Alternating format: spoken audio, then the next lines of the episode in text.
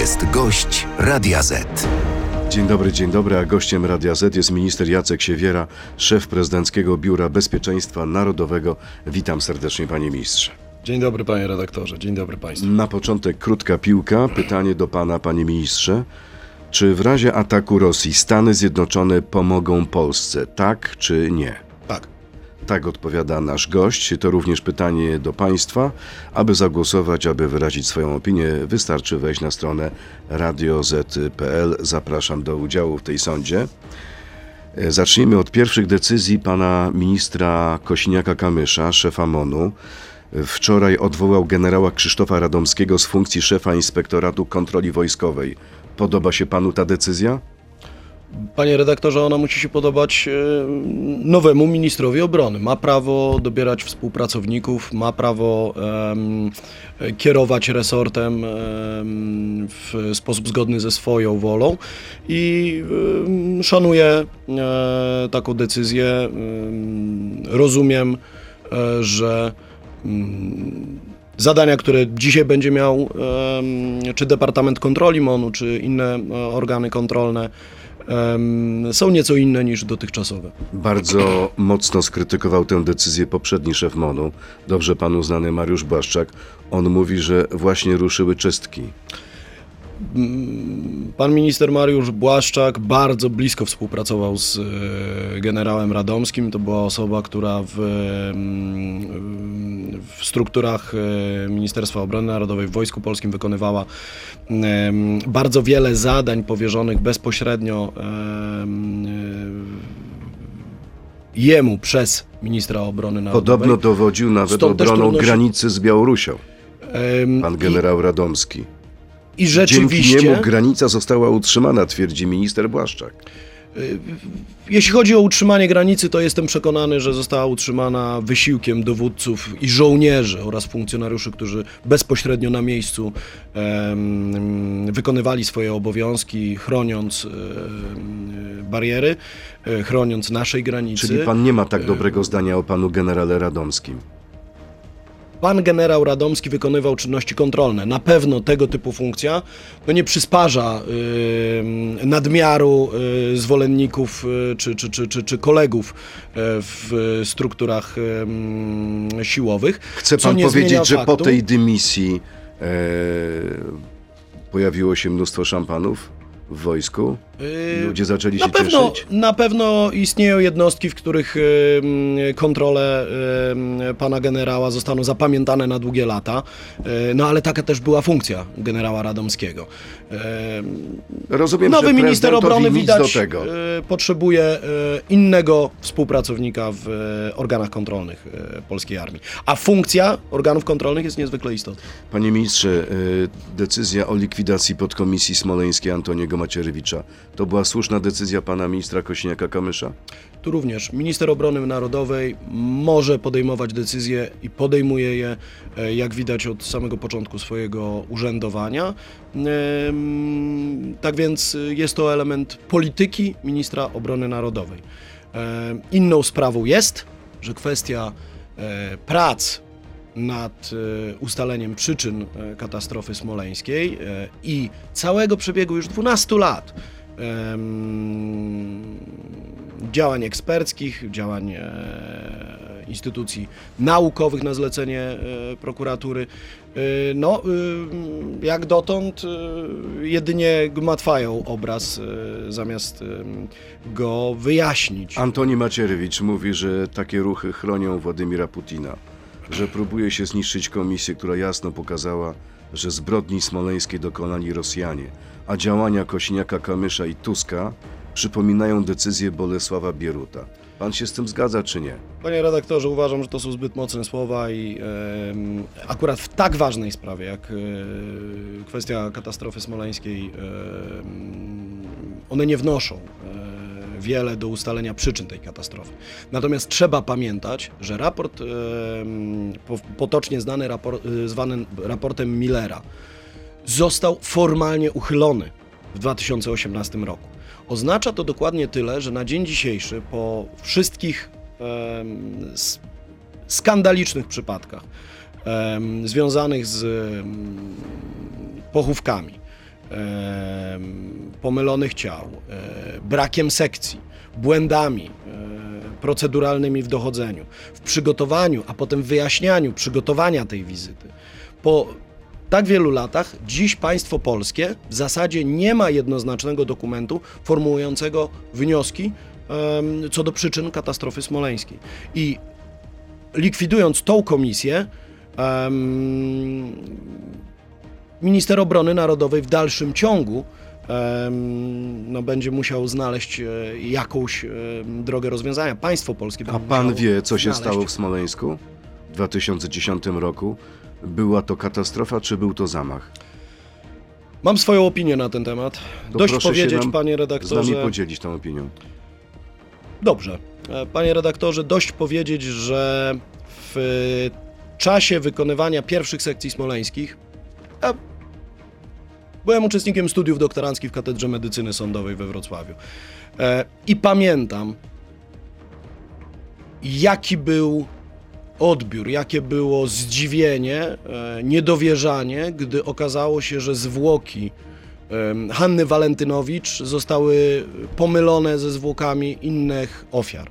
Pierwsze sekcje smoleńskie, które wtedy były wykonywane. Później sekcje wykonywane w 2016 roku dowiodły, że y, 67 szczątków różnego rodzaju znajdowały się w różnych trumnach, w różnych, należały do różnych osób. Opisy obrażeń nie odpowiadały obrażeniom, opisywane były narządy, Rozumiem, które ale nie czy miały to prawa jest tam się dowód znajdować. na to, że w Smoleńsku doszło do zamachu? Panie redaktorze, to uporządkujmy, bo to jest Ale bardzo... krótko. To jest dowód przede wszystkim na to, że postępowanie wyjaśniające zostało niestety e, zmarnowane i dobry czas na to, by wyjaśnić przyczyny katastrofy, państwo polskie straciło. Jeżeli wnioski w raporcie Millera są tak samo wiarygodne, jak wnioski, które płynęły z tych sekcji, to trudno się dziwić, że przeciętny obywatel ma wątpliwości. Powtórzę, Dziś to jest ogromna Panie ministrze, powtórzę moje, obrony. moje pytanie. Był zamach, czy nie było zamachu? Odpowiedź na to pytanie jest w sekcjach smoleńskich, w ekshumacjach Ale yy, pan- zwłok, które zostały wykonane na Pan zlecenie widział tą odpowiedź? Pan ma ją w głowie, czy nie? No, tylko prokurator ma dostęp e, do wyników sekcji smoleńskich. Natomiast dość powiedzieć, e, że wnioski dotyczące ilości rażących błędów popełnionych e, w wyjaśnianiu, w e, przygotowaniu sekcji, e, czy nie przeprowadzeniu, zaniechaniu sekcji, e, na pewno nie jest pomyśli jednej strony, a fakt, że nic z wynikami mm, sekcji do tej pory prokuratura nie uczyniła, dowodzi, że również nie jest to w pełni zgodne z. Wyniki tej, tej, tej, tej, ekspertyzy nie są w pełni jednoznaczne co do, co do e, Czyli y, wciąż nie wiemy. wybuchu. Nie wiemy tego, co powinniśmy wiedzieć.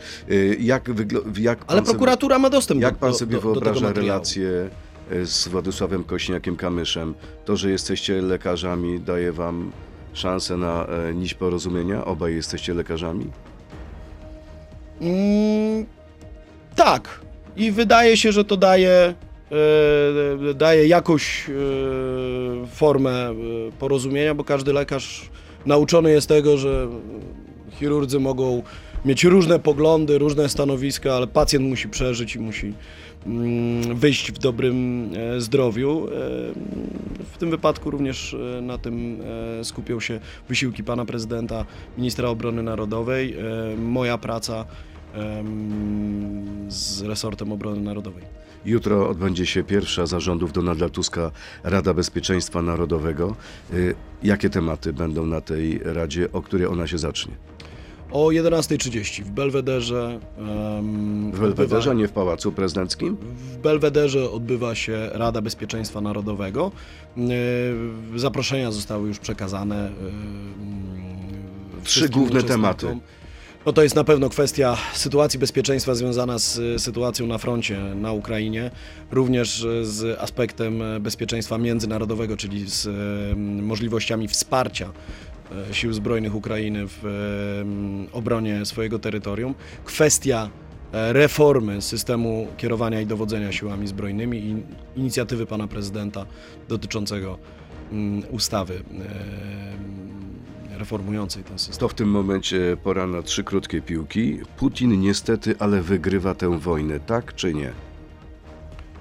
Chwilowo inicjatywa jest po stronie e, Federacji Rosyjskiej. Ukraina jest u progu zamachu stanu, tak czy nie? Nie. Rząd Tuska musi utrzymać wszystkie kontrakty na uzbrojenie, tak czy nie? Tak. I jeszcze mamy odpowiedź naszych e, słuchaczy. Czy w razie ataku Rosji USA, Stany Zjednoczone pomogą Polsce? Tak odpowiedziało 63% uczestników naszej sądy, nie 37% e, uczestników sądy, a więc zdanie podobne do naszego gościa. Przechodzimy teraz do internetu. Tam mojego gościa zapytam o wczorajsze spotkanie w Warszawie szefów e, wywiadu Stanów Zjednoczonych, Izraela oraz premiera Kataru. To jest gość Radia Z. Wracając do pytania w naszej sądzie, ma pan stuprocentową pewność, że jeśli Rosja nas zaatakuje, to Stany Zjednoczone natychmiast nam przyjdą z pomocą? Mm, Panie redaktorze, Artykuł 5 zostanie natychmiast uruchomiony? Czy Ten na tę decyzję polityczną możemy czekać dni, a nawet tygodnie? ten scenariusz jeszcze bez ryzyka otwartej konfrontacji z Federacją Rosyjską był już ćwiczony. W ciągu kilku dni wojska amerykańskie 24 lutego, gdy wybuchła pełnoskalowa e, wojna na Ukrainie, znalazły się na polskiej ziemi gotowe do realizacji zadań, ready to fight. Więc to również moje personalne doświadczenia związane z e, tym, w jaki sposób wyglądały rozmowy z Radą Bezpieczeństwa Narodowego w dniu, kiedy spadła rakieta e, w e, Przewodowie. Przewodowie. E, One również utwierdzają mnie w przekonaniu, że podejście strony em, amerykańskiej do kwestii bezpieczeństwa wschodniej flanki jest absolutnie em, niezachwiane. Rock solid, jak mówił prezydent Joe Biden tutaj w I Polsce. to niezależnie od tego, czy prezydentem Stanów będzie Biden czy Trump? E, Interesy e, Stanów Zjednoczonych Ameryki nie zmieniają się wraz ze zmianą e, prezydenta. Zmienia się administracja, interesy międzynarodowe globalnego imperium, jakim są Stany Zjednoczone, nie ulegają zmianie. Powiedział pan niedawno, że kraje wschodniej flanki NATO mają 3 lata na przygotowanie się do konfrontacji. Czy oznacza to, że za te 3 lata Rosja na tyle odbuduje potencjał swój wojskowy, że może ruszyć na Polskę? Dokładny cytat brzmiał: Aby uniknąć wojny, mamy 3 lata na przygotowanie się do konfrontacji i tak, 3 lata przy Dlaczego aktualnej- 3 lata, a nie rok, dwa, trzy albo pięć? Dlatego, że już na początku tego roku Federacja Rosyjska była w stanie przywracać do linii 200 czołgów rocznie. Dziś na koniec tego Czyli roku produkować. Przywracać do linii, czyli produkować, remontować plus przywracać ze swoich y, dawnych sowieckich rezerw. Czołgi, które były kiedyś wyprodukowane, ale zostały wycofane, zmagazynowane. E, Czyli gospodarka rosyjska przestawiła się na tryb a wojenny. dziś ta liczba najprawdopodobniej osiąga nawet 300 jednostek e, rocznie. Proszę przypomnieć, ile czołgów przekazała Polska Ukrainie? 300, 400? dokładnej liczby. e, w- Ale coś do koło tej tego. pory. e, 300 e, czołgów to jest mniej więcej ta liczba, która em, funkcjonuje w przestrzeni publicznej. To są różne typy, głównie e, w zdecydowanej mierze e, typy sowieckie. Natomiast jeśli chodzi o kwestię konfrontacji, panie redaktorze, proszę sobie przypomnieć kwestię ćwiczeń. Listopad, październik, listopad 2021 roku, tuż przed inwazją e, na Ukrainę. I proszę sobie przypomnieć ćwiczenia Zapad, które odbywają się cyklicznie w Federacji Rosyjskiej i na Białorusi. Em, 200 tysięcy wojska zgromadzone przy granicy. E, One wówczas już były na Białorusi. Proszę sobie wyobrazić dziś taki sam scenariusz, takiej konfrontacji w 2025 albo 2026 roku, 2027, który z wielu względów, również symbolicznych na Pacyfiku, e, rysuje się jako, jako e, niezwykle istotny. Proszę sobie wyobrazić taką sytuację, w której Federacja Rosyjska uruchamia takie samo ćwiczenie w tej samej skali, a przecież nie jest to niemożliwe, bo ma 3 lata i prezydent Putin podpisał dekret zwiększający siły zbrojne, liczebność sił zbrojnych Federacji Rosyjskiej do miliona 300 tysięcy. Proszę sobie wyobrazić takie ćwiczenie przy polskiej granicy, 200 tysięcy wojska i jaka będzie odpowiedź Jaka krajów powinna być natowskich. odpowiedź? by w takiej konfrontacji móc em, powstrzymać dążenia do em, rozbudowy imperium w drodze wojny, odpowiedź musi być przynajmniej symetryczna. Co do zdolności. Co do zdolności. Ale to nie my musi być dokładnie symetryczna chwili- względem liczby wojsk. No dobrze, dobrze, ale jesteśmy w stanie się obronić sami? Nie jesteśmy dzisiaj. Jako polska armia Polska armia dziś jest ma w stanie poniżej 200 prowadzić... tysięcy żołnierzy Ma poniżej. zawodowych, około 130. Tak. I przy, ta liczebność przyrasta bardzo efektywnie. To trzeba sobie jednoznacznie e, określić. Em, dziś e, centra rekrutacji rzeczywiście realizują bardzo dobrze swoje, e, swoje zadania. Liczba chętnych do odbywania służby wojskowej, do uczestnictwa w szkoleniu jest bardzo. Co em, innego, panie ministrze, przeczytałem w dzisiejszym dzienniku Gazecie Prawnej. Okazuje się, że liczba żołnierzy zawodowych wzrasta, ale pojawiają się trudności z utrzymaniem ludzi w mundurach. Coraz częściej żołnierze wykruszają się po zaledwie kilkunastu miesiącach służby. Pana redaktora niepokoi e, ta No, oczywiście. No to proszę spojrzeć na nią, panie redaktorze, z perspektywy państwa. Mechanizm, w którym żołnierz podpisuje kontrakt na dwa lata, przechodzi przeszkolenie wojskowe, nie tylko przeszkolenie takie jak zasadnicza służba wojskowa, bardzo podstawowe, ale wchodzi w struktury zawodowej armii, wykonuje zadania na swoim stanowisku służbowym. I po zakończeniu kontraktu znajduje również dzięki doświadczeniu, jakie nabył w siłach zbrojnych, lepszą konkurencyjną ofertę na rynku pracy komercyjnym w prywatnych firmach, jest z punktu widzenia państwa rozwiązaniem dobrym, o ile nie zmniejsza się liczba chętnych do przejścia tego typu ścieżki. Dlaczego? Dlatego, że ten żołnierz stanowi zasób kadrowy rezerwy. To I jest żołnierz, który złożył przysięgę. Może być wezwany Oczywiście. do służby. Oczywiście. Po pierwsze, to jest żołnierz, który złożył przysięgę, to jest żołnierz, który służył w strukturach zawodowej armii, nie zasadniczej służby, to jest żołnierz, który ma doskonałe zrozumienie również struktury i sposobu dowodzenia w armii. I kolejna sprawa, bardzo istotna, to jest żołnierz, który z wojska odchodząc, swoją ścieżkę zawodową w wojsku przenosi na grunt cywilny, co stanowi jego pewną rekomendację, jego dorobek zawodowy. To jest troszkę zbliżone do modelu, który funkcjonuje w Izraelu, gdzie kluczem do przyjmowania e, menedżerów, kierowników, również programistów, e, wielu zawodów e, mających zastosowanie o takim podwójnym charakterze, taką dobrą rekomendacją jest jednostka, z której pochodzisz. Im bardziej elitarna, tym większa szansa na zatrudnienie w dobrze rozwijających się organizacjach. A propos Izraela, czy pan wie o tym, jak skończyły się rozmowy szefów wywiadów e, Stanów Zjednoczonych, Izraela oraz premiera Kataru, które odbywały się wczoraj w Polsce? M, Przede wszystkim wiem, że się nie skończyły. To znaczy, to jest proces, który trwa. On trwa od kiedy em, e, zakładnicy. Jasne, to rozumiem, ale czy Gazy. oni nadal są jeszcze w Polsce, nadal rozmawiają? Em, Nie.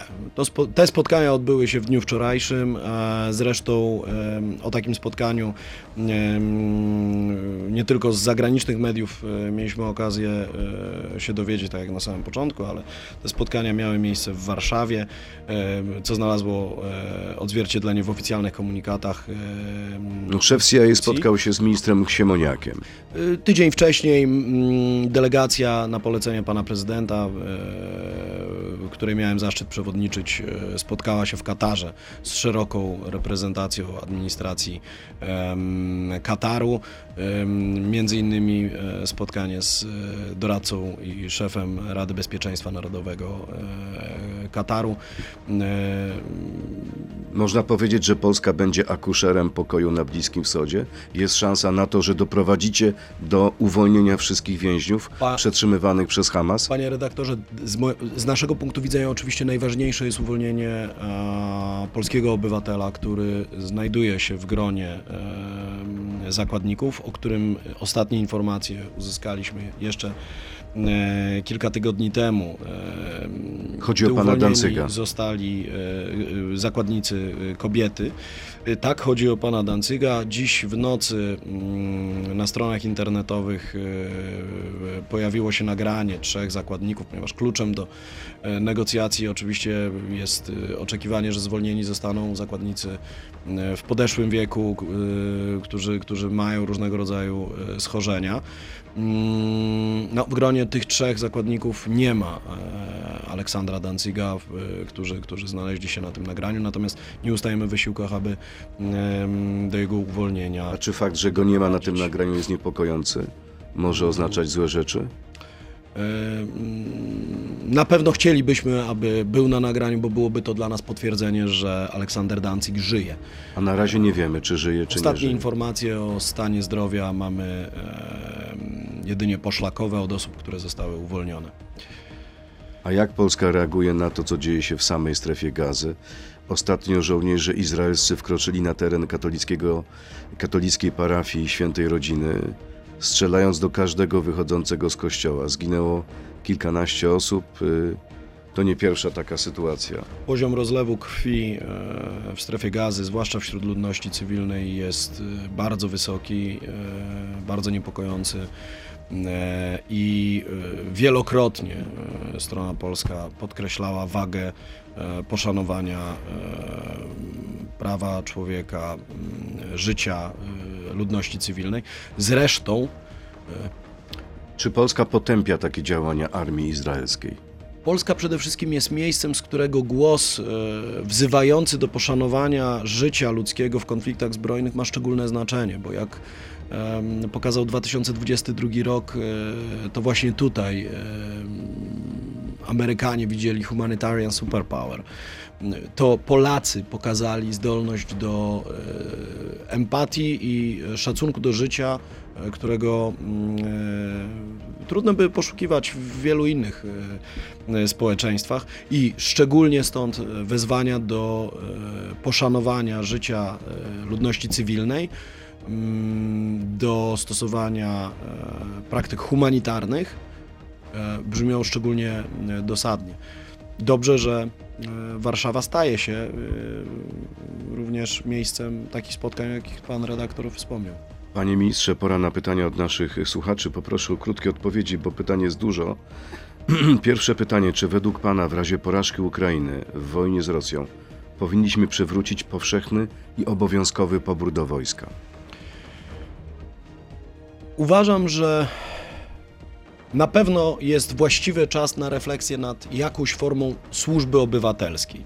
To nie jest kwestia tylko albo i jedynie czy poboru jako takiego To do może wojska. trzeba wprowadzić Różnego rodzaju szkolenie.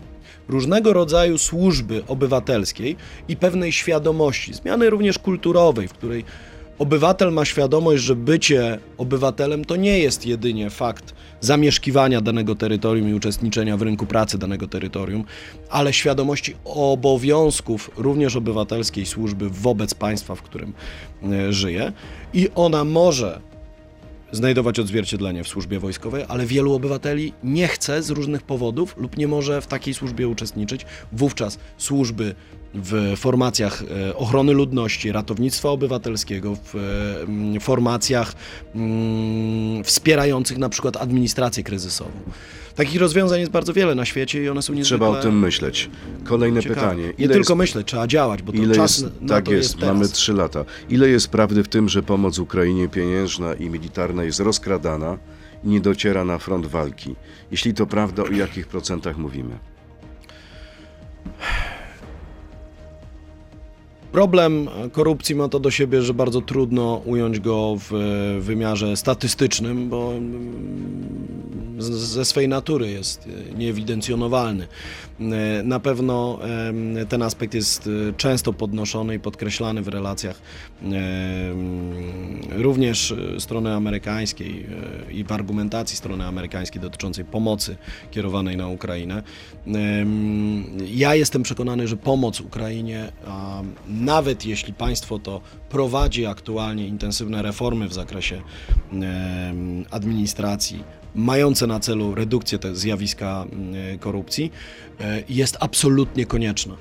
Instytut Studiów nad Wojną em, wydanej ostatnio opinii, e, ekspertyzie wskazał, że mm, jeśli brak wsparcia Ukrainy ze strony państw Zachodu doprowadzi do upadku Ukrainy, to armia Federacji Rosyjskiej z pochłoniętą Ukrainą będzie potężniejsza niż armia Federacji Rosyjskiej przed 2022 rokiem, liczebnością, stanem e, uzbrojenia. To niezwykłe zagrożenie, które stanie u naszych granic. Kolejne pytanie. Dlaczego społeczeństwo nie jest przygotowywane na ewentualność wojny? Dlaczego nie buduje się schronów? Co z obroną cywilną? Czy państwo przygotowuje się na braki materiałowe w przypadku zerwana, zerwania łańcuchów dostaw, jeśli wybuchnie wojna na Tajwanie? Duża część działań w ostatnich latach została podjęta między innymi przez sformowanie Rządowej Agencji Rezerw Strategicznych Ale wszystko to i idzie budowę rezerw strategicznych. bardzo wolno, panie ministrze. Też wolałbym widzieć, nie mamy żeby, na to czasu. też wolałbym widzieć, żeby to e, działo się szybciej. E, natomiast praktyka i e, efektywność funkcjonowania tej organizacji, jaką jest Rządowa Agencja Rezerw Strategicznych, również w organizacji hubu logistycznego, jest jednym z tych aspektów, które bez wątpienia zwiększają nasze zdolności również w zabezpieczeniu rezerw materiałowych. Jeśli chodzi o szkolenia, Oczywiście była na stole propozycja pewnej formy ustawy o ochronie ludności w, o, b- podczas e, e, rządów e, Prawa i Sprawiedliwości. Dzisiaj na pewno ten temat będzie jednym z głównych jakie, i głównych wyzwań, jakie będą stały przed nowym kierownictwem resortu MSW. I poziom e, zobowiązań, a także niestety e, pewnych zaniedbań na przestrzeni ostatnich 20 lat jest w tym zakresie bardzo duży. Jeszcze Ostatnie pytanie. miesiące, to ważne, Mhm. e, skupione były na tym, by przywrócić częściową operacyjność i zaewidencjonować te zasoby ochrony ludności, które już dzisiaj dostępne są w Polsce. Mm, Natomiast kwestia stworzenia rozwiązań legislacyjnych, które umożliwią budowę nowych e, schronień, czy na przykład formy dofinansowania dla prywatnych inwestorów za e, budowę e, safe haven w prywatnych domach, czy pewne formy dostosowania obiektów użyteczności publicznej i dofinansowania. To będą, albo stworzenia wymogów legislacyjnych do tworzenia takich stronów, to jest e, przedmiot e, na pewno bardzo poważnego wyzwania, jakie stoi przed MSWiA. Jeszcze jedno pytanie słuchacza. W czasie pandemii powstał obowiązek, choć nieformalny, szczepień żołnierzy Wojska Polskiego. Tajemnicą Poliszynela jest to, że z racji obawy o swoje życie dużo wojskowych nie przyjęło tego preparatu i zrezygnowało ze służby. W jakim stopniu osłabiło tą armię? Często byli to tak zwani specjalsi. Co pan na ten temat wie? Panie redaktorze, nie, nie zauważyłem, żeby e, kwestia epidemii COVID, w- SARS-CoV-2 w istotny sposób wpłynęła na zdolność bojową wojsk specjalnych w dłuższej perspektywie. Oczywiście był czas, kiedy tak jak we wszystkich e, jednostkach dochodziło do infekcji, dochodziło do zakażeń. Natomiast e, ja przede wszystkim pamiętam ilość e, osób, e, które umierały i liczbę e, zgonów, jakie notowaliśmy w e, szpitalach, również w placówkach tymczowych, e, również wśród żołnierzy i fakt, że mm, w armii, e, nie tylko w, wojsku, ale w ogóle w społeczeństwie poziom wyszczepienia był tak niski. E, Dla mnie, jako dla, dla, dla lekarza, lekarza wojskowego kiedyś, e, jest co najwyżej rozczarowujący. Jak może wyglądać to posiedzenie Rady Bezpieczeństwa Narodowego, które odbędzie się jutro przed południem? Czy to będzie wyglądało zupełnie inaczej niż za czasów, kiedy rządziło Prawo i Sprawiedliwość? Na tym spotkaniu będzie zdecydowanie więcej polityków dawnej opozycji. Będzie premier Tusk, który nie dostawał do tej pory zaproszeń. Będzie minister Sikorski, który Pan jest premier- znany z Pan premier Donald mocnej Tusk dziś, konfrontacji z byłym prezydentem Lechem Kaczyńskim. dziś jest premierem. W poprzednich Radach Bezpieczeństwa Narodowego e, pan premier Donald Tusk e, nie brał udziału, dlatego No bo że prezydent go nie nie zapraszał. był, nie był przewodniczącym ani klubu, ani koła, ani nie pełnił żadnej funkcji Ale w był administracji przewodniczącym rządowej. partii. No ale nie taki był klucz em, przyjęty do uczestniczenia w e, posiedzeniach Rady Bezpieczeństwa Narodowego. Dziś sytuacja jest zupełnie inna. Jak to może miałem wyglądać teraz? W imieniu pana prezydenta zaszczyt e, podpisać zaproszenia dla przedstawicieli strony rządowej. E, Osobiście spodziewam się bardzo merytorycznej rozmowy, dlatego że administracja publiczna w momencie, gdy obejmuje teki, w momencie, gdy mierzy się z nowymi wyzwaniami em, związanymi z e, zapewnieniem bezpieczeństwa Rzeczypospolitej, a dzisiaj to jest najważniejsze zadanie. em, na pewno w którymś momencie również będzie chciała wysłuchać em, rad e, życzliwych i pełnych troski em, ze strony prezydenta, zwierzchnika Sił Zbrojnych, który przez ostatnich e, 8,5 roku em, odebrał e, bardzo wiele lekcji. Nie ma podręcznika, który jest w stanie opisać czy przygotować do tego, z czym dziś będą się mierzyć ministrowie Nie ma podręcznika, pan mówi, panie ministrze, ale na pewno wie pan i słyszał pan o książce pana Zbigniewa Parafianowicza Polska na wojnie, a w tej książce można przeczytać tak w dużym skrócie, że polskie władze dały się spektakularnie ograć Ukrainie, że mimo całej wielkiej pomocy militarnej dla Ukraińców, Polska tak naprawdę od Ukrainy nie uzyskała nic. No i zdumiewające, że e, znajduje się w tej książce taka konstatacja, e, choć to ministrowie tamtego czasu są e, według e, autora źródłem e, tej wiedzy. Może pan jest też źródłem, Nie, proszę mi wybaczyć. ale pańscy koledzy już tak. Kierując e, e, instytucją taką jak Biuro Bezpieczeństwa Narodowego, muszę dbać o to, żeby em, nie stawać się źródłem e, żadnych tego typu. em, Ale co, ta teza jest nieuprawniona, niesprawiedliwa? Relacje z e, naszymi sąsiadami e, na Ukrainie dzisiaj weszły w fazę, w której być może dobrze, że dochodzi do pewnego urealnienia relacji, Może trochę za późno. w którym widać Może wyraźnie wcześniej pewne powinniśmy dbać o swoje interesy, tak jak robią to Węgrzy. Najważniejszy interes Rzeczypospolitej, i potrąciliśmy o to, panie redaktorze, y, chwilę temu, to bezpieczeństwo. A bezpieczeństwo dzisiaj bez Ukrainy w strukturach europejskich, bez Ukrainy w perspektywie NATO, bez Ukrainy, która jest suwerennym państwem mogącym obronić swoją em, terytorialną integralność, jest niezwykle e, zagrożone.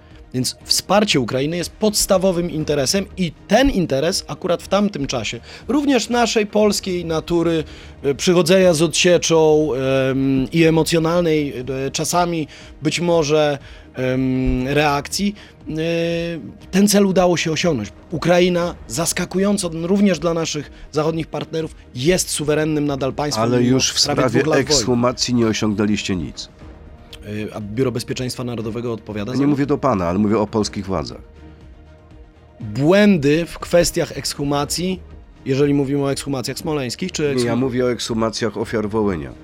Y, do tego pochowania. aspektu ja się y, w Biurze Bezpieczeństwa Narodowego y, nie odnoszę, bo nie jest to element polityki bezpieczeństwa państwa. Gdyby Proszę pan miał w kilku zdaniach na koniec powiedzieć, jak wygląda w tej chwili sytuacja na froncie i czy jest Bardzo bardzo, poważnie. źle. jest bardzo poważny. Strona ukraińska rzeczywiście e, spotyka się z e, wielkimi trudnościami w zakresie e, rekrutacji e, do armii.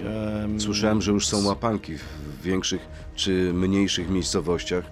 E, No po prostu ci Na pewno państwo są stosuje, poszukiwani. na pewno państwo stosuje narzędzia dostępnego przymusu wobec osób, zwłaszcza tych, które były żołnierzami, mają przeszłość wojskową, a dziś nie pełnią czynnej służby wojskowej, e, ale również wobec innych obywateli, e, na których ciąży obowiązek pełnienia służby wojskowej. Mm, Na pewno e, po stronie ukraińskiej kwestia nadchodzącej zimy jest e, poważnym wyzwaniem Em, i ryzyko związane z potencjalnymi e, atakami ze strony Federacji Rosyjskiej na infrastrukturę krytyczną jest bardzo znaczące. Mm, Dlatego sytuacja jest niezwykle poważna i konieczne jest dalsze wsparcie em, Kijowa. Powiedział szef e, Biura Bezpieczeństwa Narodowego, minister Jacek Siewiera. Bardzo panu dziękuję za rozmowę i miłego dnia. Dziękuję Bardzo serdecznie dziękuję, panie redaktorze. To był gość Radia Z. Słuchaj nas w Radio Z i na player radioz.pl.